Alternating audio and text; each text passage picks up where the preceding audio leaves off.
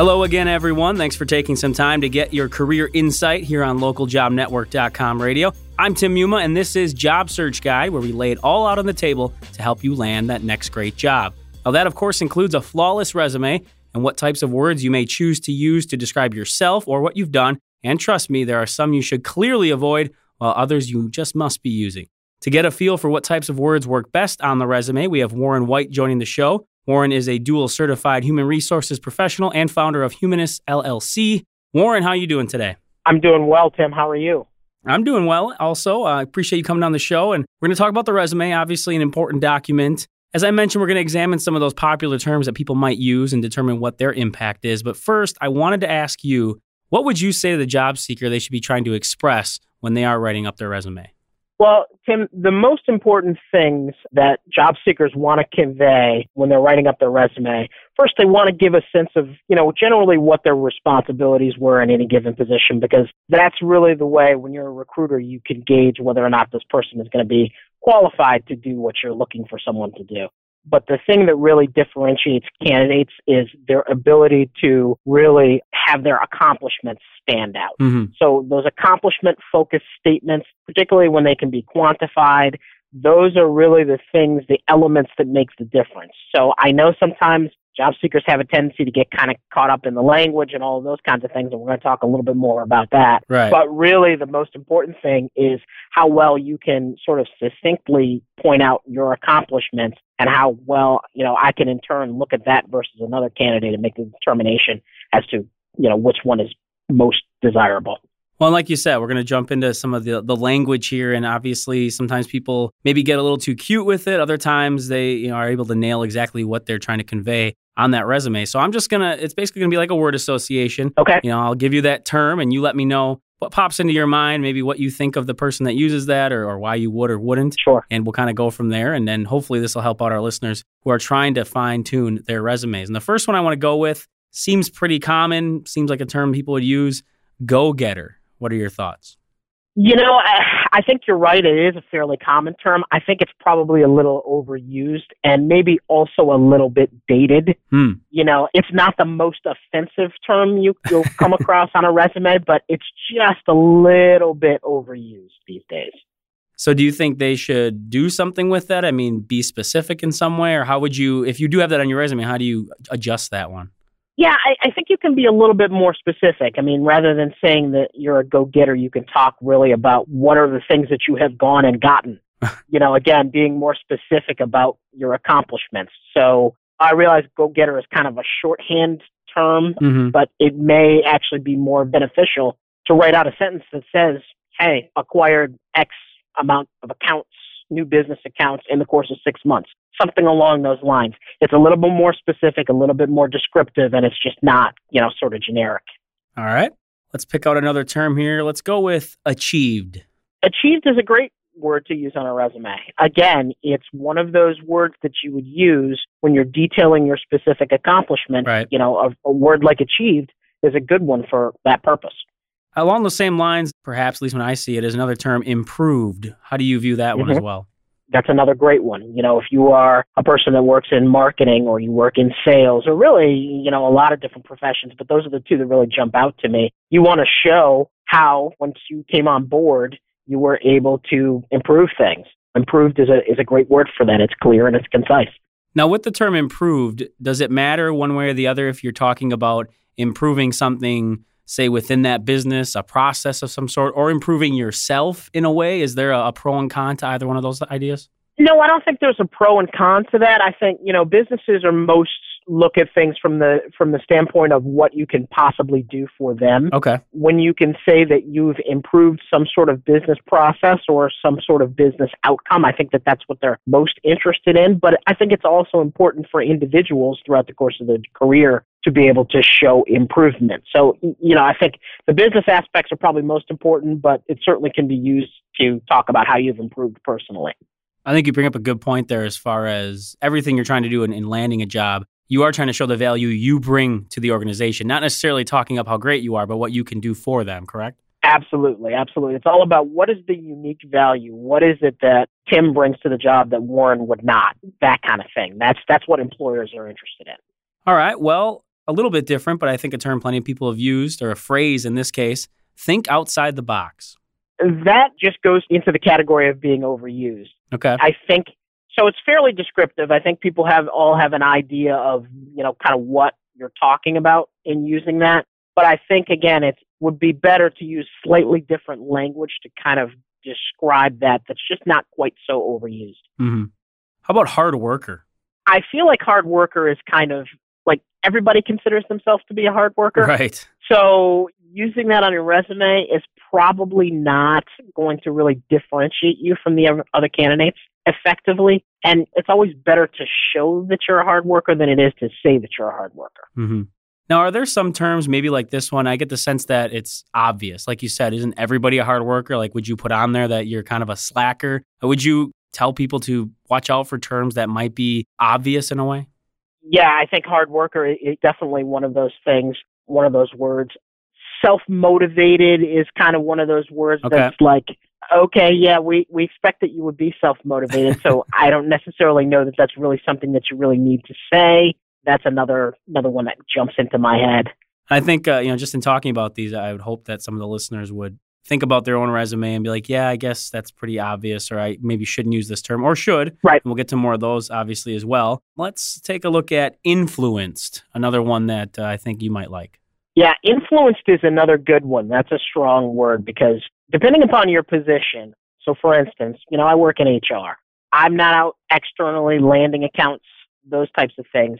So really the ability for someone like myself to be successful in their job really relies on their ability to sort of influence decisions in one direction or another.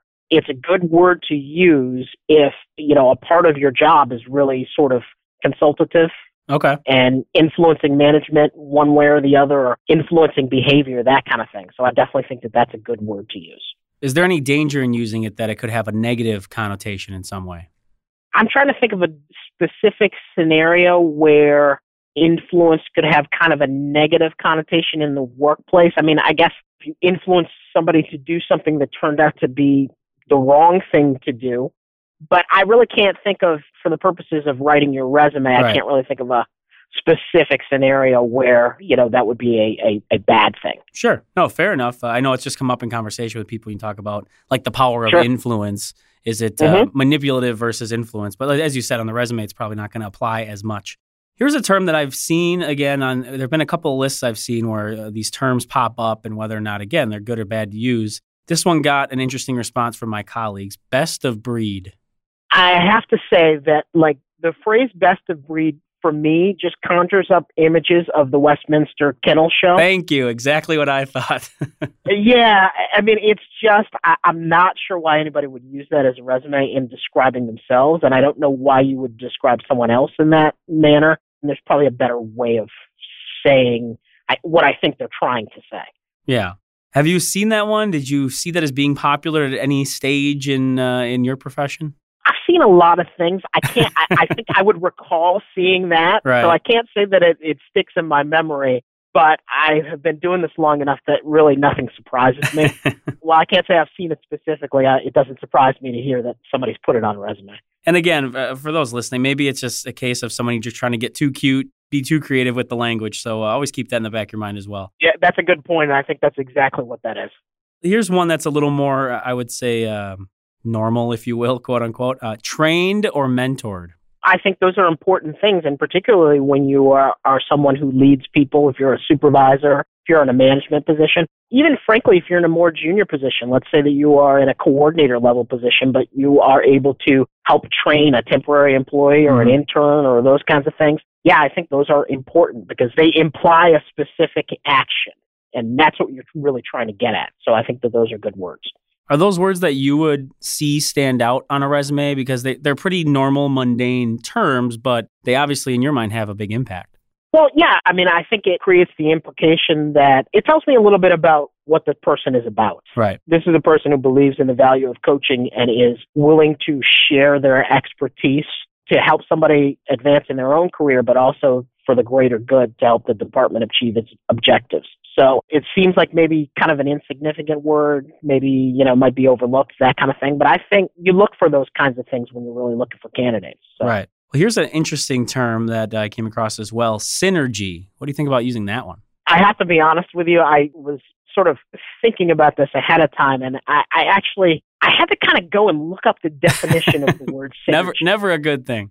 Uh, yeah, you, I mean, it's a word you see used so frequently. You hear it used frequently. I've seen it on resumes, that kind of thing. And now that I, I've had a chance to kind of look at what it actually means, I'm not sure people actually use it correctly when they use it. Right. But again, it is one of those words that has become so overused that I think it just kind of, when you see it or when you hear it, it just kind of cues the eye roll. You know, it's kind of like, oh, here we go again with synergy. So I think there's probably a better word or words that can be used to kind of convey that meaning.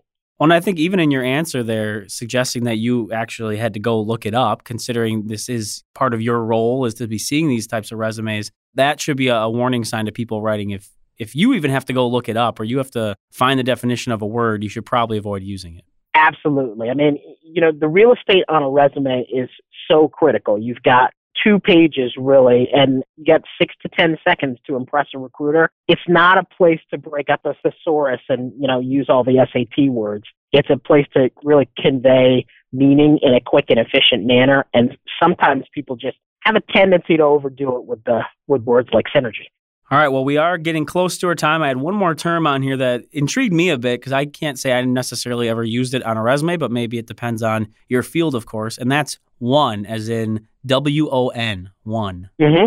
Absolutely. So, where you will see this, where I have seen this term used in particular, generally deals with sales professionals. Okay. Talking about deals that they've been able to win. So you do see it from time to time. It does come up, and I do think it's you know it's effective because at the end of the day, businesses are looking for folks who can deliver results. And you are in a competitive process and you're able to win an account over a competitor. That's important, and that's something you definitely want to be able to convey and just looking at it too, it's interesting that it, it stands out because it's not a word you really see, and just the spelling of it, I don't know. There's something that grabs your attention. So I feel like even uh, aesthetically, it, it helps you out on a resume.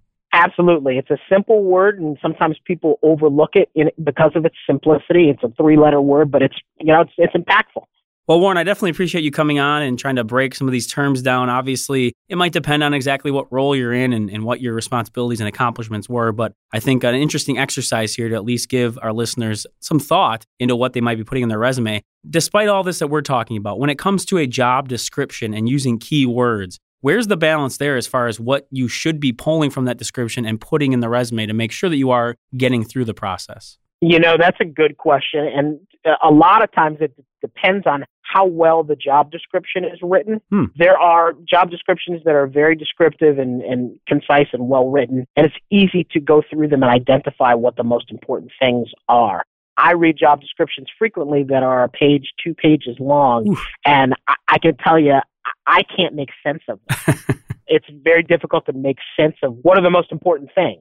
Generally, job descriptions are written so that what's most important is closer to the top, sure. and the least important things are generally closer to the bottom. So if you're developing your resume and you're trying to identify the most important things and you're having a hard time, generally speaking, you can guess that the top four or five bullets are probably the things that are most important. If you're confused about it, sometimes you can parse the, those top four or five bullets, try and identify some of the keywords in there, and then pull those out and make sure that they're interspersed throughout your resume.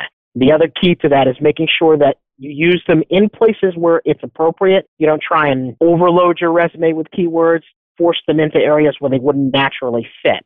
It's a little bit of, uh, to a degree, it depends a little bit on how well the job description is written.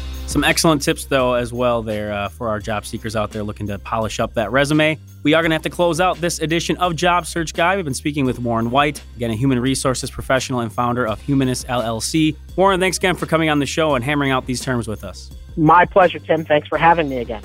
And of course, if you'd like to get in touch with us, give us some feedback or maybe suggestions for future shows, you can send us an email to ljnradio at localjobnetwork.com. You can also find us on Twitter at the LJN. For everyone here at LJN Radio, I'm your host, Tim Muma. Take care, everybody.